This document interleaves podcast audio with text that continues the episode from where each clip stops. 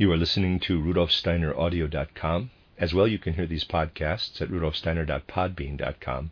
Please consider becoming a patron.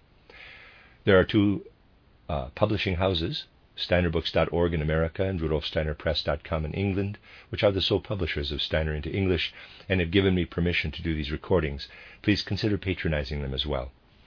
This is a reading of Collected Works, Volume 62 by Rudolf Steiner, 14 lectures entitled Results of Spiritual Research, translated by Simon Blaxland de Lange.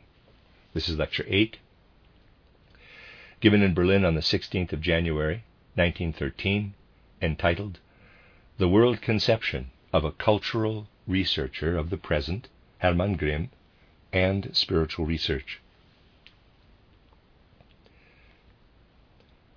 It might easily seem as if what is represented here as spiritual research is quite isolated from present day cultural life and has no connection with what otherwise occupies a dominant position in the intellectual life of modern times and, in a certain sense, sets the tone for it.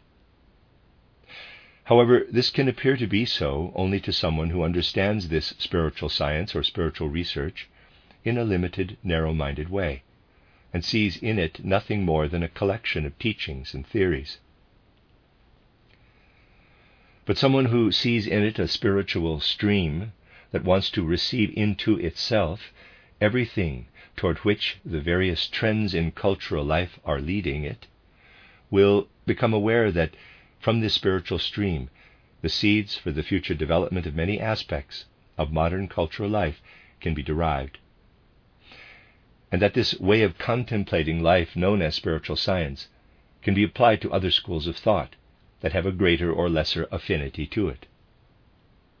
I shall speak today about one such school of thought, which can be represented by a very notable figure in modern cultural life, namely the modern cultural researcher and art historian Hermann Grimm. Hermann Grimm, who was born in 1828 and died in 1901, indeed appears on the one hand as a quite especially characteristic example of modern cultural life, while nevertheless being so individually distinctive, so particular a figure, that it is especially good to link today's studies with this personality. Hermann Grimm appears to someone who has concerned himself with him as a kind of intermediary between that cultural life of more recent times, which is associated with the name of Goethe, and our own modern cultural life. Hermann Grimm is connected in a quite particular way with everything that can be linked with the na- name of Goethe through his marriage with that personality who was so closely related to the circle around Goethe, the sister of the romantic poet Brentano. Thus Hermann Grimm was related, as a son in law, to that Bettina Brentano, who had published the remarkable correspondence of Goethe with a child, that Bettina Brentano from whom derives that unique memorial of Goethe where we see him sitting enthroned like an Olympiad, a musical instrument in his hand, enmeshing a child in the strings in whom Bettina Brentano portrayed herself. It was as a child that this personality, deriving from the Frankfurt circle of La Roche, appeared in her relationship to Goethe, and she was able to become absorbed in Goethe's spirit, as was possible for only few people. And even if so many people find inexactitudes in the letters that Bettina Brentano made known, together with a colorful mixture of truth and fiction, one must nevertheless say that everything that we have in this remarkable book, titled Goethe's Briefwechsel mit einem Kinde, has genuinely arisen from Goethe's cast of mind, and gives us in a quite wonderful way an echo of it. Bettina Brentano's second marriage was with the poet Achim von Arnim, who was involved with the beautiful collection of folk literature titled Des Knaben Wunderhorn. Through his relationship with this circle, as said, Hermann Grimm's wife, Gisela Grimm, was a daughter of Bettina Brentano or Bettina von Arnim. Hermann Grimm had from a young age grown up amidst personalities who were really close to Goethe and who, in all that he received in his education, passed on to him something like a personal and directly elemental breath of Goethe's spirit. As Hermann Grimm also felt from his early days that he belonged with all those who still stood close to Goethe, in spite of the fact that he was still a child when Goethe died. And Hermann Grimm was not like someone who has studied Goethe and Goetheanism, but he had received Goethe's being, the whole vitality of his magical power, and the entirety of his living human nature directly, elementally, and personally into his own being.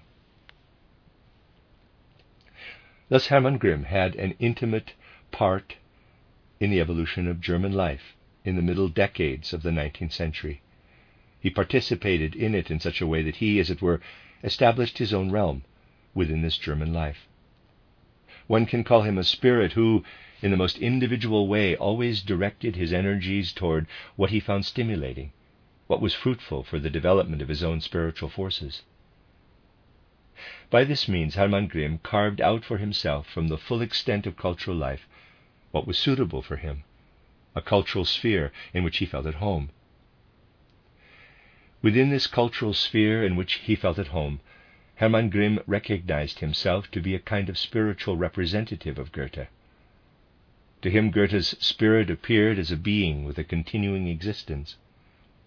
And where he sought the streams of what in cultural life conformed to his own inclinations and allowed them to work upon him, this was always more or less the essence of Goethe's nature, which he not only sought to become aware of, but became the measure of everything that he encountered in his intellectual and cultural endeavors.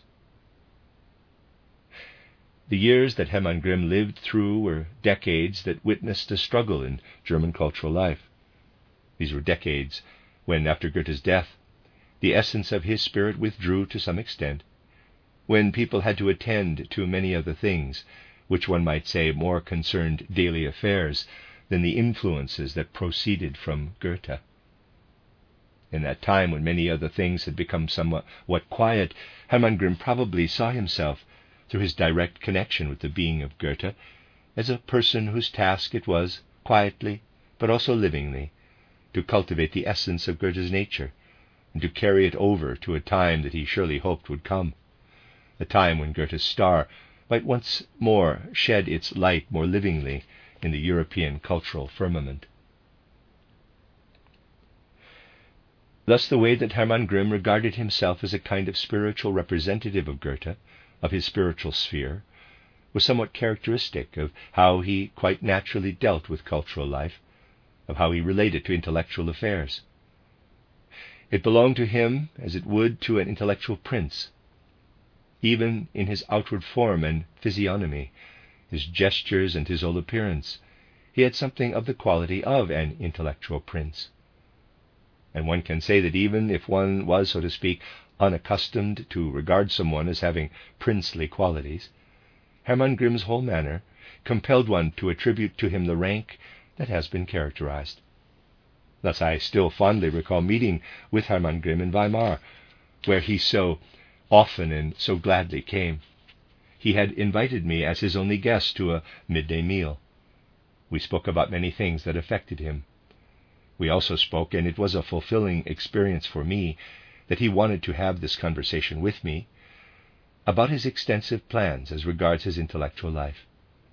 And when a certain time after lunch had passed, he said, with his distinctive humor, but nevertheless in a wholly natural way, so that one could receive it from him as something purely as a matter of course, quote, Now, my dear doctor, I want to dismiss you in good favor.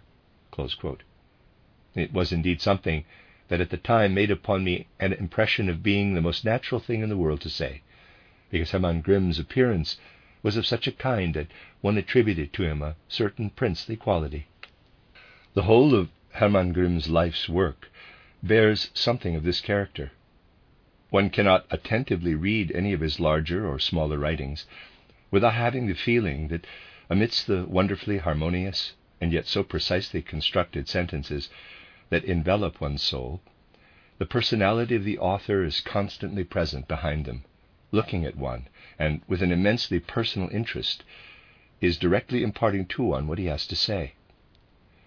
This is responsible for the wonderful soul quality that sounds through Hermann Grimm's writings, so that they are, in this most beautiful way, invariably the expression of his soul filled personality, and also directly work in this way.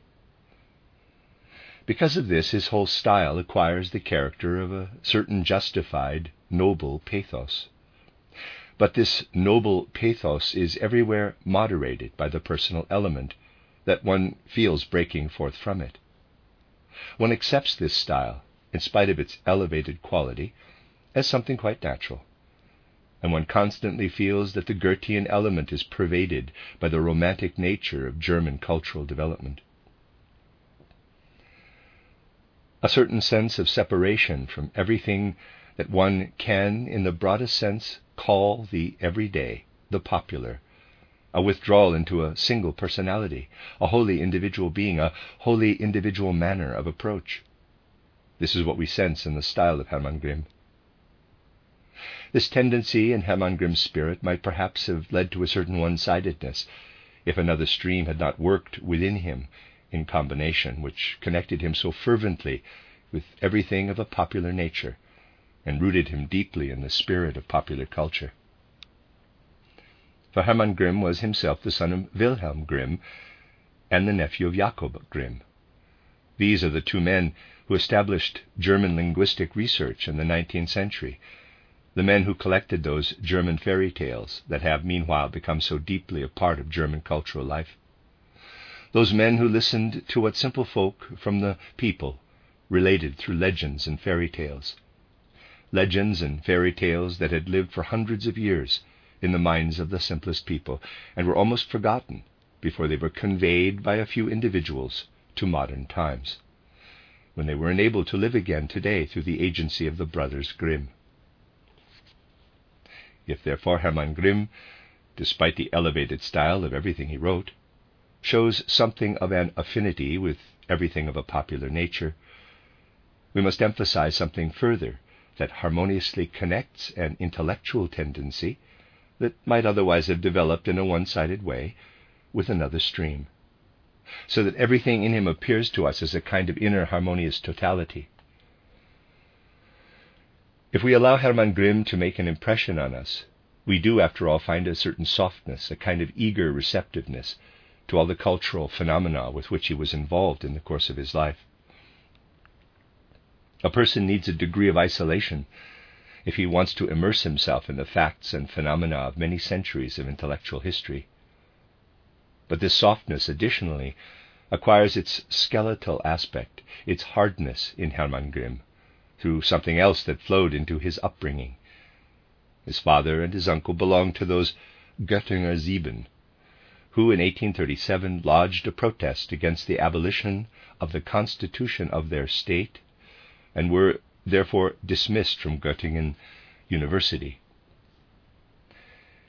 Thus, already as a boy, Hermann Grimm experienced a deed of a rare nature, and experienced this deed with manifold consequences.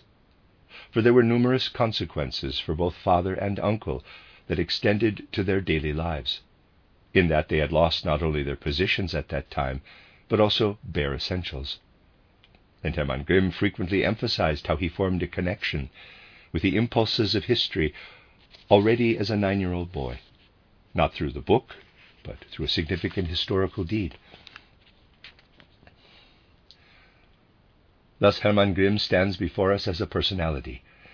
He came to prominence as a kind of bearer of Goethe's spirit at the time when matters relating to Goethe in Germany had entered into a period of relative quietness, and people had turned toward other things. But he experienced that this interest in Goethe was again restored, and that he himself could contribute much to the re enlivening of this mood. At the beginning of the 1870s, he was able to give his famous lectures on Goethe at Berlin University, those lectures on Goethe that feature in his important book about him. And what a book this is! Anyone who acquires it as a young person and is able to relate to it in the right way can without doubt speak of it in later life as something significant.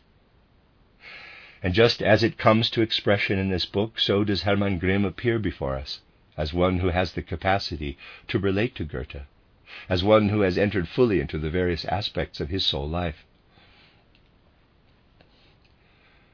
Thus he explores Goethe's works in succession, examining what passed through Goethe's own soul when he was engaged in the creation of these works.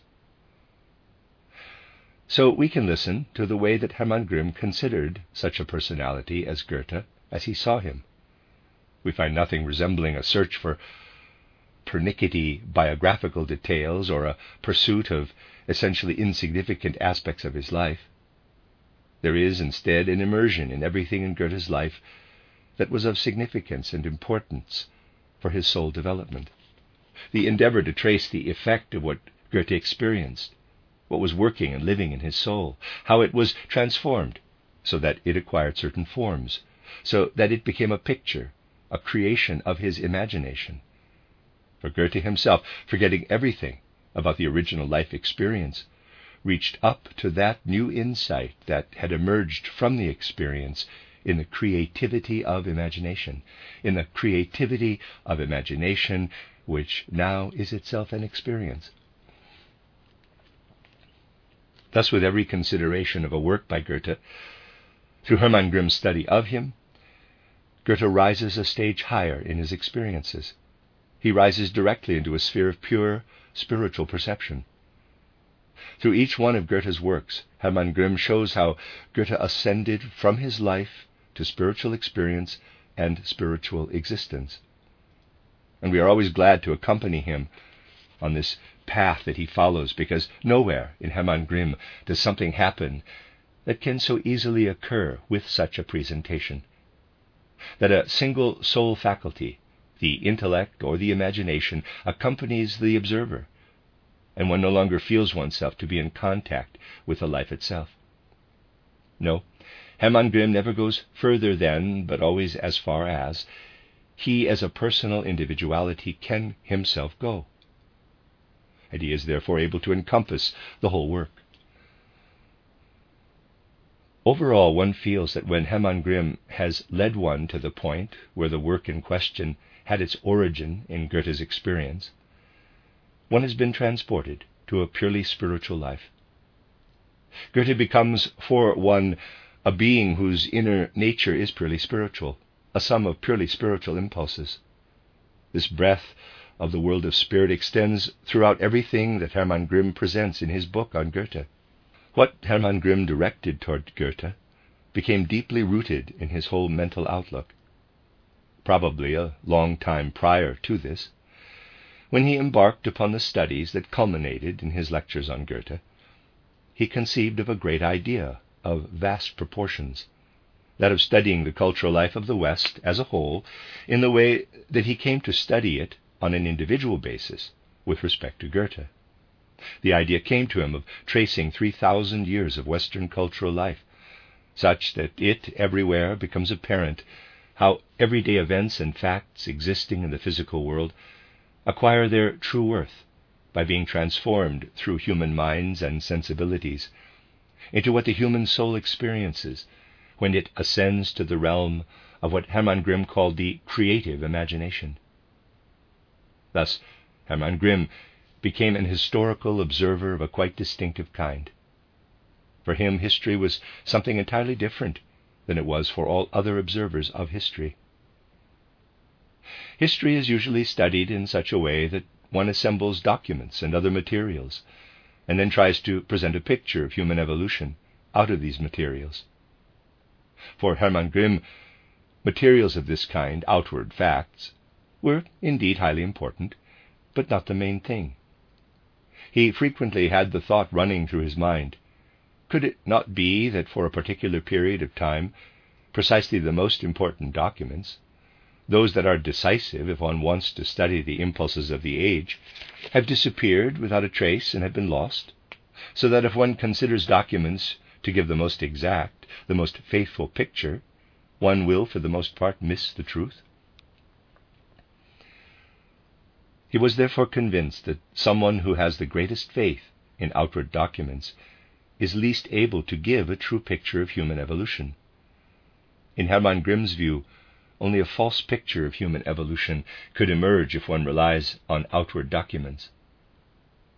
But there is another whole facet of the cultural life of mankind. What has occurred outwardly, what has taken place in the form of outward facts, has come to a spiritual rebirth in particular individuals. It has found expression in those personalities who have transformed it artistically, who have given it cultural and spiritual worth. Thus, for example, Hermann Grimm looked at the time of ancient Greece. He said to himself, A number of documents exist about this Greek period. From these documents, the understanding that can be gained for the world of ancient Greece will be lacking in authenticity. But what the Greeks have experienced has been reborn in the works of Greek art. It has come to life again in particular Greek individuals. If one devotes one's attention to them, one opens oneself up to the influence of the world of ancient Greece through the medium of the personality. And one will have a more faithful picture of this world than if one merely combines facts in an outward way. And so these facts, in a sense, disappeared for Hermann Grimm. One might say that they evaporated from his world picture. And what remained in his world picture was a continuing stream of what he called the creations of popular imagination. If, for example, he wanted to study Julius Caesar, he not only concerned himself with the historical documents, but he believed that what Shakespeare made of Caesar had just as much significance for Caesar as what can be found in the historical documents. He viewed the times through human beings. Not only that the course of human evolution became to him something that one personality always passed on to another, but the whole course of human evolution itself became to him a spiritual process, which he believed he had thoroughly dealt with in what he called the creative imagination. He wanted from this standpoint increasingly to acquire for himself a picture of the popular imagination creative in the Western cultures. He wanted to form a connection with the course of human evolution in the West, such that he could say to himself, as the various streams of the Western cultures merge with one another, as they become detached from the oldest times to which he wanted to go back, and extend to his own Goethean age, so do they appear as an ongoing stream of the weaving of popular imagination among the Western peoples. On the strength of this impulse, the focus of his attention was at an early stage directed toward that magnificent manifestation of Western cultural life which concerned him for a while, and regarding which he wrote in the 1890s, a book unparalleled in its beauty, his Homer, his description of the Iliad. This book, which is always good to have around if one wants to study the early period of ancient Greece from a modern spiritual standpoint, again shows us Hermann Grimm, if we presuppose his general intellectual approach, from a quite particular aspect. His attention encompasses the gods and the world of the gods portrayed in Homer's Iliad. It takes in the battling Greek and Trojan heroes, and the question arises before his soul how is it, then, with this interaction of a world of the gods with the ordinary human world of battling Greeks and Trojans? This becomes a question for him. He is struck by the immense difference that exists in Homer's descriptions between a humanity that roams the earth and those beings who are portrayed as immortal gods. And Hermann Grimm now tries to present the idea that the gods, as Homer portrays them, represent an older layer of beings inhabiting the earth. Even though Hermann Grimm, in his more realistic way, sees these beings as, in quotes, human beings, he is, nevertheless, looking back to a culture which has become detached from another culture to which the Trojan and Greek heroes belong. Hermann Grimm discerns an older and a younger layer of humanity interacting in Homer's Iliad. And what remains of the living influences from a previously living layer of beings plays for Hermann Grimm into Homer's portrayal of what is enacted between Greece and Troy. In this way, Hermann Grimm altogether sees in the progress of human evolution a constant process of detachment of older, what we might call circles or cycles of culture, from newer ones, and an interplay of the old into the new. Every new cultural cycle has a certain task, the task of bringing something new into the general evolution of mankind. The old continues in existence for a while, exerting its influence upon the new. One could say that Hermann Grimm's insight into what must also be presented today from the standpoint of modern spiritual science extended as far as was possible for anyone in the last third of the 19th century. He did not go back beyond the age of ancient Greece. He was therefore unable to give what more recent spiritual research describes in reaching back to purely spiritual beings, higher than human beings, who existed before humanity. But he touched everywhere upon these results of more recent spiritual research, and as closely as anyone who has not himself come to embrace spiritual research can do so. In spiritual research, we try to represent the idea that when we go back in human evolution, we do not come to the animal kingdom, as the Darwinist theory, which is interpreted materialistically today, would have it, but that we come back to spiritual, purely spiritual ancestors of human beings. And that behind that cycle of humanity where human souls live incarnated in the physical body, we have another cycle of humanity in which human beings are not yet incarnated in the physical body. Hermann Grimm, as it were, leaves unresolved the question as to the nature of the gods, in quotes, before human beings came to tread the earth.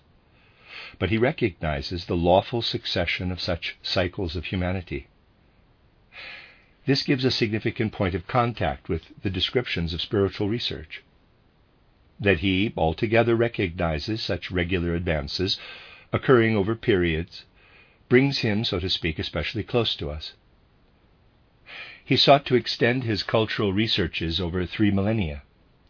The first millennium for him is that of Greece.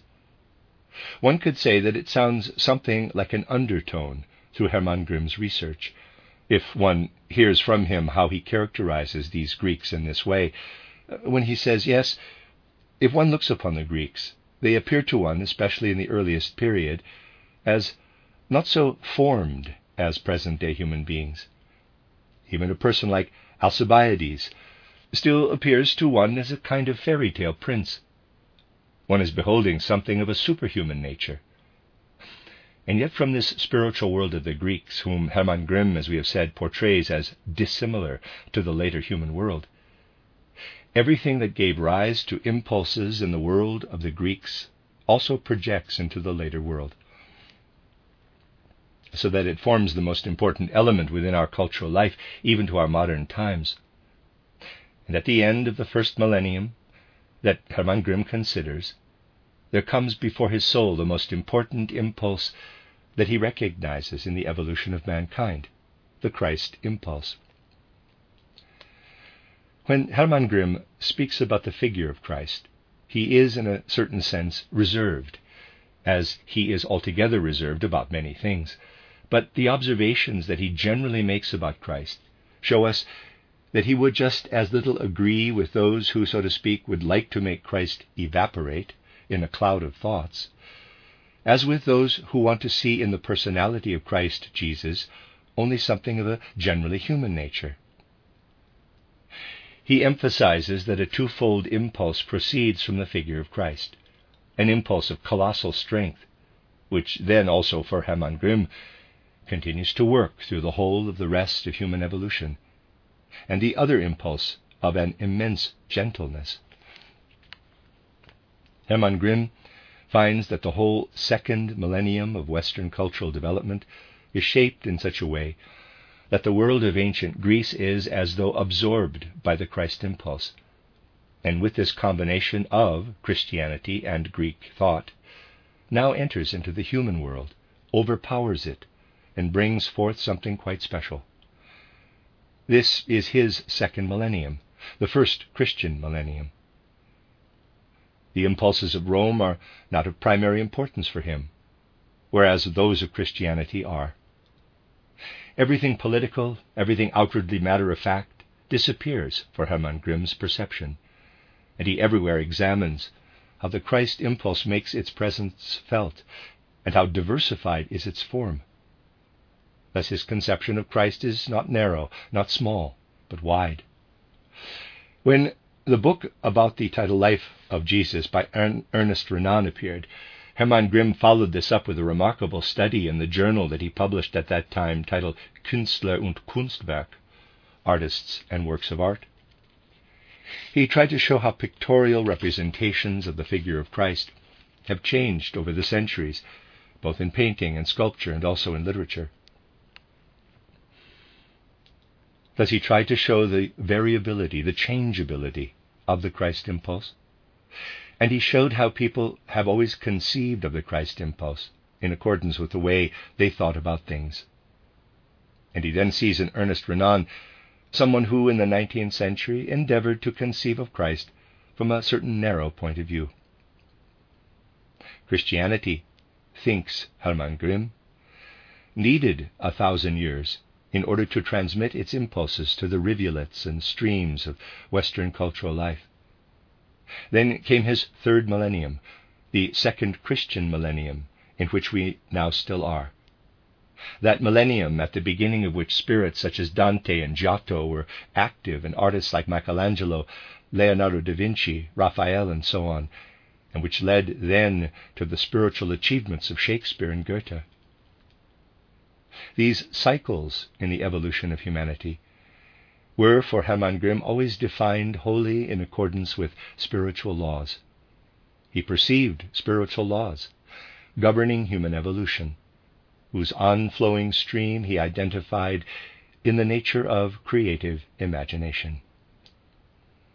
In his lectures, Hermann Grimm ever and again sought to place the organizational principle of the stream of human evolution before his students, in order to be able to show how individual spiritual creativity has its place in the totality of the stream.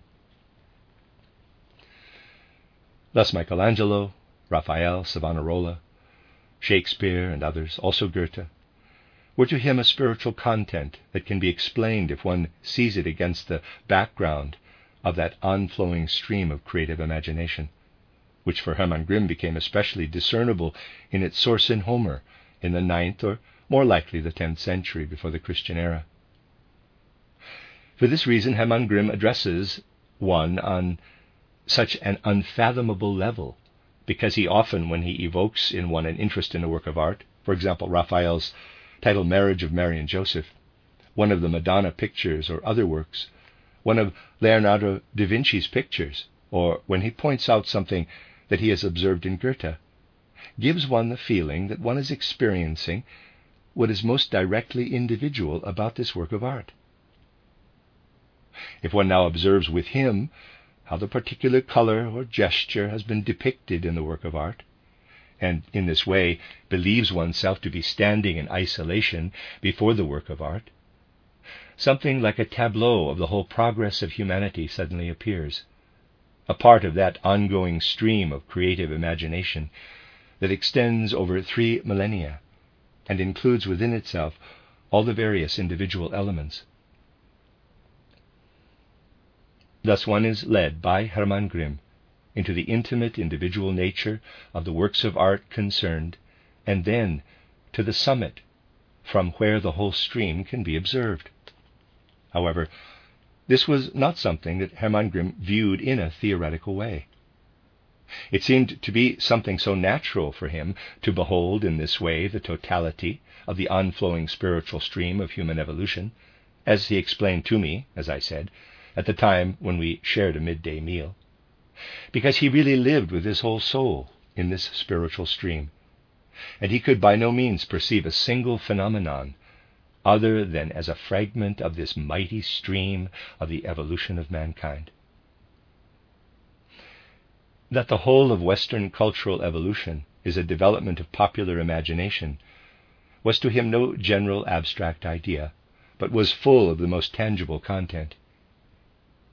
He knew himself to be so connected with his soul, with this content that radiates through millennia, that everything that he wrote actually appears to one as the separate little sections and extracts of a work of vast proportions.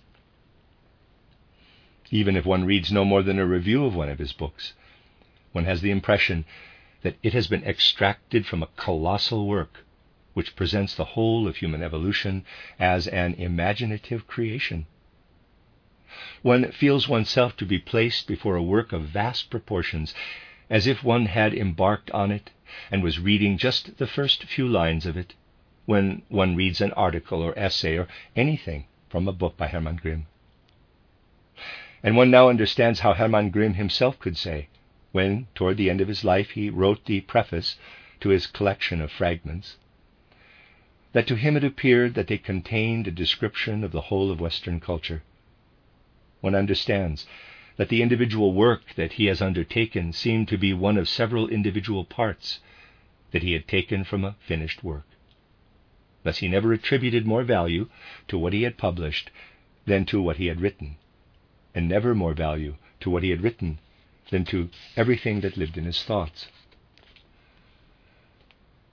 When one indicates something of this kind, one would, without involving abstract formulations, want to have said something about that feeling that, as someone who has been and still is fond of Hermann Grimm, one has about the fact that he was never able to arrive at the point of really carrying out what so beautifully, so hugely, and so magnificently stood before his spirit. That even his writings on Homer, on Raphael, Michelangelo, and on Goethe appear to us as fragments from this unwritten, all encompassing work.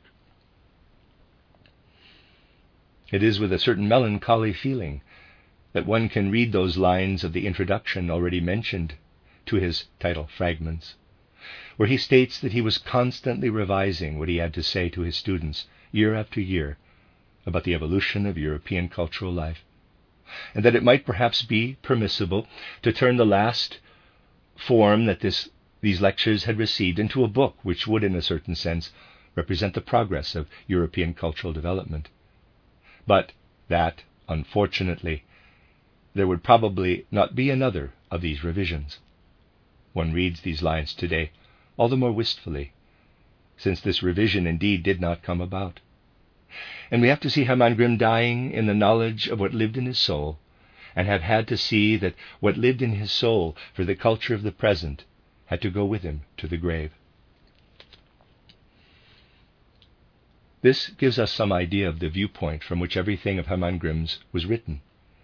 If spiritual research wants to be that which can be attained through the expanding of one's range of vision, one must say that anyone who truly enters into Hermann Grimm's mind and manner of expression has the most perfect guidance from modern cultural life for gradually entering into the whole mode of perception that belongs to spiritual research.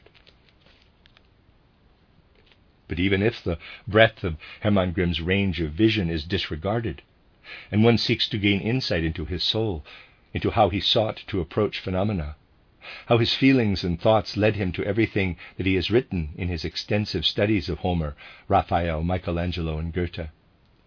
And if one takes into consideration what he has presented in his other writings, one finds that he can, to a significant degree, be distinguished from other spirits, and that he has something that belongs to that deepening of the soul that was spoken of here when the path was described that the soul has to take in order to enter the spiritual worlds themselves. We have already emphasized that the intensity of the soul forces must become stronger for the spiritual path.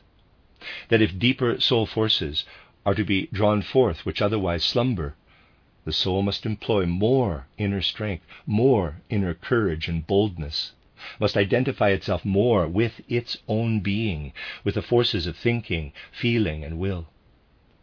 Hermann Grimm wrote a constant flow of essays to this end. Essays that, it is true, took a different course, essays through which he became able to describe works of art in so intimate and personal a way as he described those of Raphael or Michelangelo, but was on the way to gaining deeper insight into the spiritual world. For it is not that which one calls objective today that lies at the foundation of Hermann Grimm's historical research, but rather an affinity with the phenomena of the cultural life that he is depicting. Thus he immerses himself in the respective cultural themes in complete self forgetfulness, and yet in a strange way possessed of self consciousness. This is especially apparent when he first leads his own soul to focus on a particular cultural figure, for example on Raphael, and then raises this single cultural phenomenon to the collective stream of human cultural life. His feelings then become bold, mighty ideas. And what many others did not dare to express in such nuances of feeling and in such nuances of ideas is achieved by Hermann Grimm, who thereby becomes an interpreter of the Spirit who so impresses us with the boldness of his interpretations that we are sometimes truly reminded of those who wrote the Gospels. It is only that they wrote with more of a mystic quality, and Hermann Grimm with more modern spiritual observation. And just as they reach up to the horizon of the whole of humanity, so does Hermann Grimm with his Raphael reach up to the horizon of humanity as a whole. It is wonderful when, in his bold way, as though his soul is being drawn out of itself and is striding along beside Raphael as in a stream of general development, he breaks out in words that can express more to us than a mere description of world history. Quote, Raphael is a citizen of world history. He is like someone from the four rivers that, as the ancient world believed, came from paradise. When one dwells upon such phrases as this, one indeed knows something quite different about the relationship of Hermann Grimm to Raphael than one otherwise knows about the relationship of many other interpreters to particular phenomena. Thus, for Hermann Grimm, personalities flow together with the total stream of cultural life. One could also say that he brings the highest spiritual sphere down to the most personal element and a wealth of spiritual experiences come toward us when Hermann Grimm speaks the following words from the depths of his soul, as he gives expression to how he relates to the cultural realities with which he is concerned. Quote, Were Michelangelo called forth by a miracle from the dead in order to live among us again, and were I to meet him, I would reverently stand aside so that he might pass. But if I were to encounter Raphael, I would go behind him to see whether I might find an opportunity to hear a few words from his lips. With Leonardo and Michelangelo, one can confine oneself to relating what they were to their times. With Raphael, one must speak about what he is to us today. Over those others a gentle veil has been laid, but not over Raphael. He is one of those whose growth is not yet at an end by a long way. There will always be future races of people to whom Raphael will pose new riddles. Close quote, Steiner again. This is a characteristic mood, not objective in the sense that one so often demands today, but describing the corresponding phenomena in such a way that we feel directly drawn into their proximity when we are able to feel the breath of what was living in Hermann Grimm's soul when he could write such sentences. Then one also understands how this spirit was able to struggle with the phenomenon of world history, and specifically with Raphael. It is remarkable, as he himself asserts, how he related to Raphael, quite differently to how, for example, he expressed himself when he wanted to give a description of Michelangelo. The portrayal of Michelangelo's life by Hermann Grimm is a wonderful book, in spite of the fact that in many ways it can perhaps be regarded as superseded today. How significant the figure of Michelangelo appears in the context of the whole life of the Middle Ages, how it stands out from the other figures who feature prominently, how it stands out from the wholly unique description of Florence itself or how it stands out from that tableau that Hermann Grimm presents by letting two spiritual forms rise up before our mind Athens and Florence, thus enabling the interweaving of the three millennia that he has characterized to appear as a mighty background against which figures such as Dante, Giotto, and the other painters of that time stand out, Then figures such as Savonarola and finally Michelangelo himself. From all this, the impression also arises that Hermann Grimm might have related differently to Raphael and his surroundings than he did to Goethe, but that what he has to say to us is no less intimate. With Hermann Grimm's portrayal of Goethe, we always feel that he grew up as a spiritual grandson of Goethe. Likewise, with his portrayal of Michelangelo, we feel that he is personally involved in everything, that he, one might say, personally goes to every palace in Florence, walks through all the streets of Florence, personally becomes familiar with other connections, and by placing himself before Michelangelo, then comes to be able to portray what he did but we feel everything he painted as though as a unified whole. What he gave about Raphael has a different quality. We feel here a struggle with the subject matter, with the spiritual image. We feel that Hermann Grimm can never do enough as far as he is concerned. He says himself that he had taken up the material again and again, that nothing that he had already published satisfied him. Indeed, what he in the end tried to offer as a portrayal of the personality of Raphael, which nevertheless remained a fragment, and then appeared in the collection of essays as titled Raphael as a World Power, from which the sentences that I have already read out derive, was to be among his last works. Why did Hermann Grimm so struggle with the material that he had on Raphael? because he could only present something to his own satisfaction when he was able to be completely at one with the subject matter. But in Raphael, he saw a spirit whom he characterized in the way that the words previously quoted indicate. Quote, Raphael is a citizen of world history. He is like someone from the four rivers that, as the ancient world believed, came from paradise. And so Raphael himself grew for him into someone of giant stature with every sentence that he addressed to him. Thus he could never do enough in his own eyes, because he could not himself capture this world power, in quotes, in a book.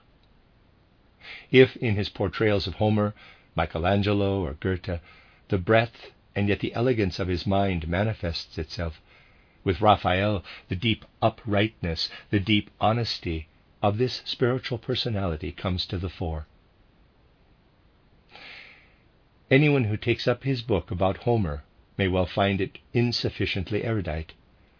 Hermann Grimm says on the very first page that this book is not intended as a contribution to research on Homer.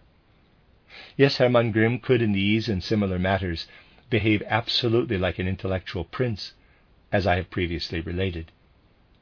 Thus it also appears to one to be quite natural that when he set about assembling his ideas for what he wanted to say about Goethe, he boldly proceeded from the viewpoint that everything else that he had been able to find about Goethe was inadequate. What may to many appear as brazen audacity seemed, in the context of his literary and artistic attitude, to be perfectly natural. This is how he related to all cultural life. Hence, to many people who proceed from a scholarly standpoint, Hermann Grimm's book on Homer may be insufferable. Everything that has been said with regard to whether Homer lived or not, whether the title Iliad was put together from all manner of different elements, and so on, was of no concern of his. He took it as it was. He therefore made a point of saying how wonderfully it was inwardly composed, how the later part always relates to what goes before, so that everything that reveals this inner composition appears to us to be inwardly coherent.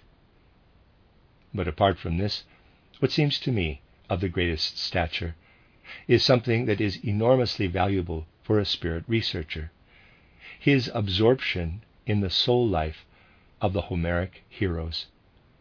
Everywhere we see Hermann Grimm's soul filled approach to the soul life of Homer's heroes. Everywhere we see a real understanding, in a world historical context, of the soul of Achilles, of Agamemnon, of Odysseus, and so on, a book that works overwhelmingly as a description of souls despite the intimacy of the stylistic manner of expression. We are throughout led not only to the heights of historical study, but we are also led deeply into the souls of the individual Homeric figures. Indeed, many scholars may well say that Hermann Grimm has dealt with the Iliad by failing to take account of the whole of Homer research and all proper previous work, and has then taken everything as it stands. This is indeed what he does. It is all rather, in quotes, amateurish, and one might characterize it by means of the dry formula this man has written a book without any previous study. Did Hermann Grimm write this book without any previous study? Anyone who concerns himself with Hermann Grimm's intellectual life will find these previous studies, even though they appear different to all the prior studies of ordinary scholars. Hermann Grimm's prior studies lay in studies of souls, in immersing himself in the human soul and its mysteries. And one can come to the conviction that no one else would have so wonderfully been able to shed light on the souls of the Homeric heroes than the one who had undertaken such previous studies. Hermann Grimm is seemingly searching for what was uppermost in Homer's imagination. But what he says everywhere shows us a bearer of the most refined psychological insight, from whom we can presume to find something really extraordinary. When we see the way that he observes the Homeric heroes from Achilles and Agamemnon to Odysseus. How did he come to write many a word in his book on Homer or in his other works that strikes the spirit researcher as so remarkably inspired? It was because it was preceded by quite particular prior studies. And the spirit researcher will look for these prior studies in the works from Hermann Grimm's first period. Here we have, above all, that wonderful collection of novellas, which are perhaps less read today than many books of this kind, but ought to be read by those who are interested in spiritual life. A collection of novellas which can be thought of as an intensive attempt to get to know human souls, to fathom human mysteries, to establish the working of the human soul in the context of the physical world. Here is the first of these novellas, which appeared in the first period of his creative work as an author, titled Die Sängerin, the singer. It shows how a man begins to feel a passionate inclination toward a woman a woman with an enveloping spiritual nature. We are shown how these two personalities are never able to come together, how the woman dismisses the ardently loving man from her society, how in the soul of this man everything lives on in the form of impulses, which on the one hand draw him to the woman, who on the other hand from her soul drains the strength from the whole bodily nature of this man in what one might call a form of spiritual research, we see how he falls into a state of soul infirmity. And then we see him again, when he has been received at the estate of a friend, entangled in the net of the woman. The friend notices that it is high time for that personality for whom his friend yearns with all his soul to be drawn to the scene. She comes, but too late. While she is in front of the house, the person concerned shoots himself. And now comes something that Hermann Grimm has so often touched upon in his artistic expositions, but which, at the point where it could well be taken up by spiritual research, he always has to let it lapse into indefinite ponderings. It is now briefly and succinctly described how the dead person is living in the imagination of the singer.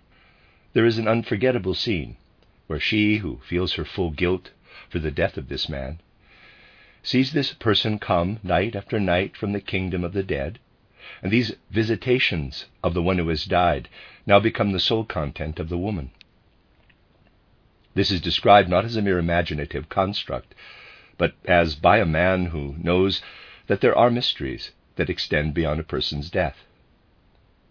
There is a wonderful description where the friend is standing in front of the woman and where she says that the dead person is coming to her, until the woman's last letter to the friend, in which she says that she now feels herself to be close to death, that the dead person with whom she was so connected has, from his realm of the shades, drawn her into his domain. Perhaps there is no modern writer who has, with such intimacy, found the words with which to make contact with the spiritual world. It is described in spiritual research that when a person goes through the gates of death, that which otherwise remains connected with him also when he is asleep, the so called etheric body, rises out of the physical body, together with the higher soul members, and passes over into the spiritual world. On the basis of spiritual research, we form a picture of how the corpse remains behind, how the person then, with his etheric body, becomes separated piece by piece, section by section, from the physical body, and how the etheric body then, for a while, provides the sheath for the person's higher soul members. This is an idea that can become ever more familiar to those who have some knowledge of spiritual research. In what follows, we shall now consider in what wonderful a way Hermann Grimm's artistic soul forms a relationship with these facts of the spiritual world. And this will similarly lead us to the question why, for deeper reasons, Hermann Grimm did not bring his cultural studies to fulfillment in a substantial work. Apart from his novellas, Hermann Grimm wrote another artistic work, the novel titled Unüberwindliche Mächte, insuperable powers, in which, as is generally the case in his writings, we encounter the elevated style that everywhere guides us toward a way of observing life in the world. Moreover, everything else is on a high flown level, especially what one might call the collision of two ages of mankind at a microcosmic level. The one world is that which abides only by titles, ranks, and official positions, and feels itself at one with them. From this world there derives a count from an ancient family who is impoverished, but who still lives wholly in the reverberation and residual feeling of his rank as a count. It is wonderful how in this novel the world of old prejudices and ordering of ranks is contrasted with the new world. The outlook of America plays into this situation. It is Americans who encounter the man who lives wholly in his titular prejudices and sensibilities and whom Hermann Grimm calls Arthur. This count meets Emmy, the daughter of Mrs. Forster, who has American origins, and we see this count inflamed with passionate love for Emmy. It is impossible to do justice to the rich content of this novel. We are confronted with the whole contrast between Europe and America, the whole contrast between the old Prussian nature and its new qualities engendered as a result of the wars a hugely significant cultural tapestry within which the characters are imprinted and from which they continue their development. It suffices to mention that through the impulses that come together from these various streams, Count Arthur dies a tragic death just as he is about to marry Emmy. A person who belongs to his ancestral family, but who, in his delusion, considers himself to be the rightful heir of the Count's estate and views the true heir the Count Arthur, as a bastard, comes to meet Count Arthur spurred on by envy and jealousy, and the circumstances are such that on the eve of his wedding, Count Arthur is shot by this man. One may perhaps never find an opportunity to consider the words insuperable powers, which many who want to view this novel purely rationalistically may perhaps regard merely in terms of the impossibility of finding a bridge between the prejudices of rank to be more justified than when one sees how Hermann Grimm, without intending to do so, lets the idea of karma, the idea of the causal linking of destinies that come to expression in human life, form connections, knot by knot, and brings them to a development, and how he indeed portrays forces that can only exert an influence if they derive from former incarnations, from previous earthly lives. He describes this not by speaking theoretically of forces in quotes or of karma in quotes, but simply by letting the facts speak and giving expression to these powers, so that they seem to us in every way like the ideas of spiritual research. We see a karmic destiny being fulfilled. We see insuperable karmic powers coming to expression, and we see something else. In a short concluding chapter, Hermann Grimm shows us how Emmy gradually ails and how she dies. The way that he describes Emmy's approaching death is so utterly characteristic of Hermann Grimm's deep sympathy with soul spiritual problems. She is brought to Montreux. Montreux itself is described in a quite distinctive way. The whole area within which Emmy dies is described. However, he describes Emmy's death not like another writer who is far removed from spiritual life, but as someone who goes to where the mysteries of death and the mysteries of the land beyond death speak to souls. And I would be offering something incomplete if I were not to conclude with the words that Hermann Grimm himself includes about Emmy's death. Quote, and this is Emmy's dream. Between midnight and morning, she believed she woke up. Her first glance at the window, through which a subdued brightness streamed in, was free and clear, and she knew where she was. She also heard her mother, who was sleeping beside her, breathing. A moment later, however, and with a pressure that she had never felt before, she was seized with an overwhelming fear. These were no longer those particular thoughts that had been tormenting her in recent days but it was as though a giant hand was holding all the mountain ranges of the earth over her by a thin thread. And at any moment the fingers that held it could open and the great weight plummet down, thus remaining lying upon her for eternity. Her attention wandered around both within and outside her, looking for a shimmer of light, but nothing presented itself. The light from the window had faded. Her mother's breathing was no longer audible and she was surrounded by a stifling loneliness, as though she would never again return to the land of the living. She wanted to call out, but she could not. She wanted to touch herself, but no limb obeyed her. It was quite still, quite dark. Not even thoughts could be grasped in this terrible anxiety. She was even deprived of her memory. Then a thought finally came to her Arthur! And now, wonderfully, it was as though this one thought had been transformed into a point of light that became visible to her eyes. And in the measure that the thought grew to a boundless longing, this light came and increased in intensity, and suddenly, as though became diffused and opened out and took on a new form. Arthur stood before her. She saw him. She finally recognized him. He was indeed himself. He smiled and was close beside her. She did not see whether he was naked or whether he was clothed, but it was he. She knew him too well, he himself, no mere phantom that had taken on his form.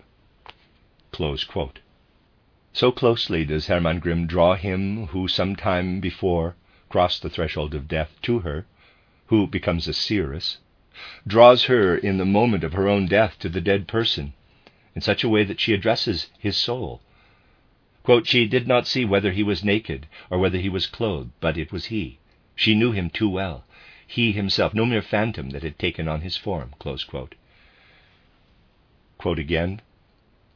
He reached out his hand to her and said, Come. Never had his speech sounded so sweet and enticing as it did today. With all the strength of which she was capable, she tried to stretch out her arm to him, but she could not. He came still closer and reached out his hand closer to her. Come, he said again. It seemed to Emmy as though the power with which she tried to bring at least one word to her lips would have been capable of moving mountains, but she was unable to utter this one word. Arthur looked at her, and she at him. Had there now been the possibility of moving a finger, she would have been able to touch him. And now the most terrible thing happened he seemed to draw back again. Come, he said for the third time. And feeling that he had spoken for the last time, that the terrible darkness would again engulf his heavenly appearance, now filled with a fear that tore her asunder as frost splits trees, she made a last attempt to extend her arms to him. But it was impossible to overcome the heaviness and cold that kept her in bondage.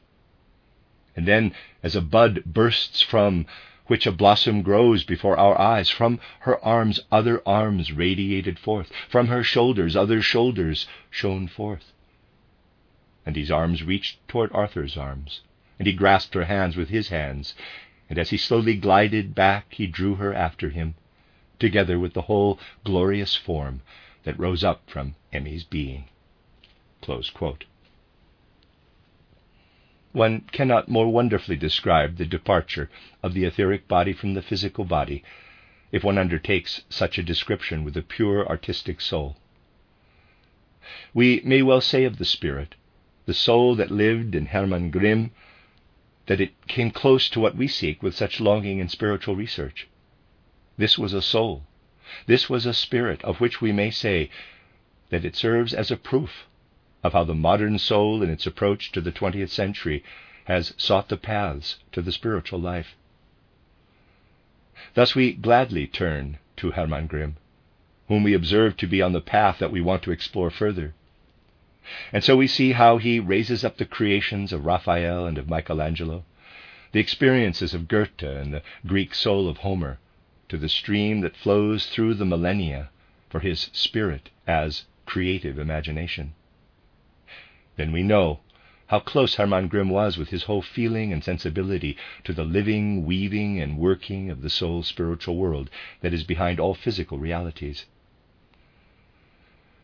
For when Hermann Grimm speaks of his creative imagination, this is not something of an abstract nature.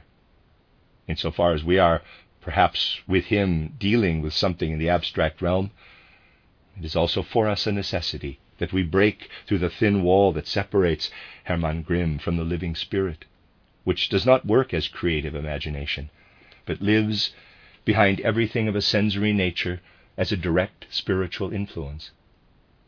It has the aspect of a modesty that does not yet venture to say more than it says when we see Hermann Grimm speak of the imagination of mankind working through the millennia, since as an artist he was nevertheless so closely in touch with the living soul that has crossed the threshold of death.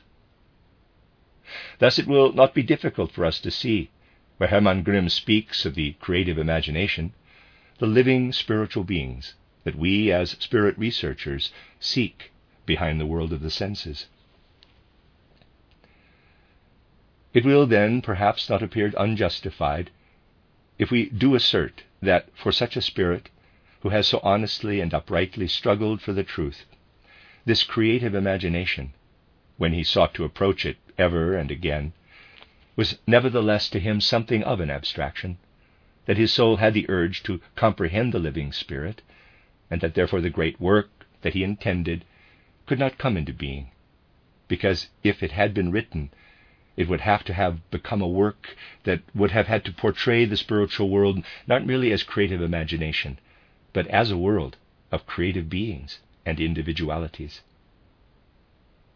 Spiritual research has not been arbitrarily instituted by this or that person in recent times, but is demanded by the seeking souls of the modern age, to whom Hermann Grimm so clearly and characteristically belonged, as we have seen.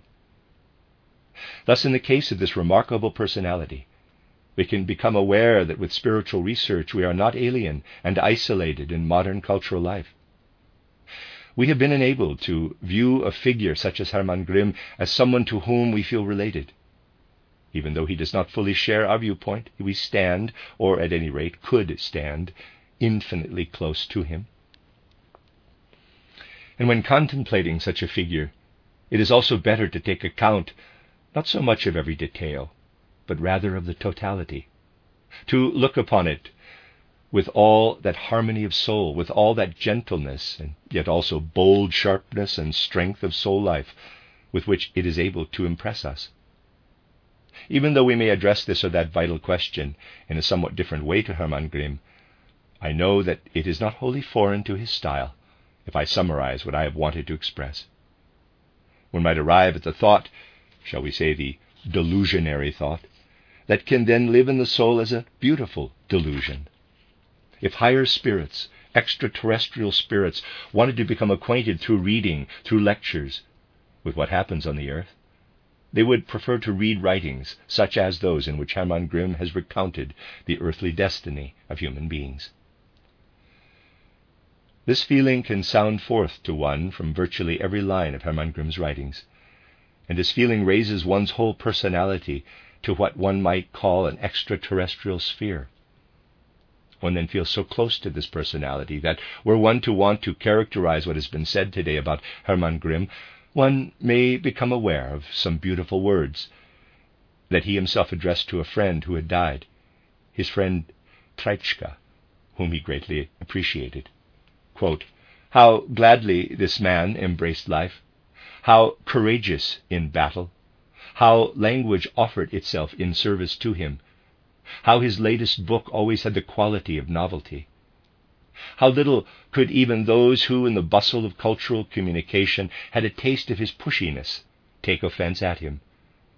Even they will cry, Yes, he was one of us. These words were at the same time the last that Hermann Grimm wrote and had printed, as we know from the publisher of his works, Reinhold Steig. And I should like to summarize and probably also conclude what I have said this evening with the words, How gladly this man, Hermann Grimm, embraced life, how gently, yet also how individually. And what a harmonious impression his whole life's work makes. How language offered itself in service to him. How his latest book always had the quality of novelty. How little can even those who do not share his ideas and viewpoints distance themselves from him if only they properly understand themselves. And how close must those who, from whatever area of spiritual research, seek the path to the Spirit, feel to Him? How close must these people feel to Him, and how dearly they would like if His spiritually so gently radiant form were to appear before them, to burst forth with the words, Yes, He was one of us. The end of Lecture 8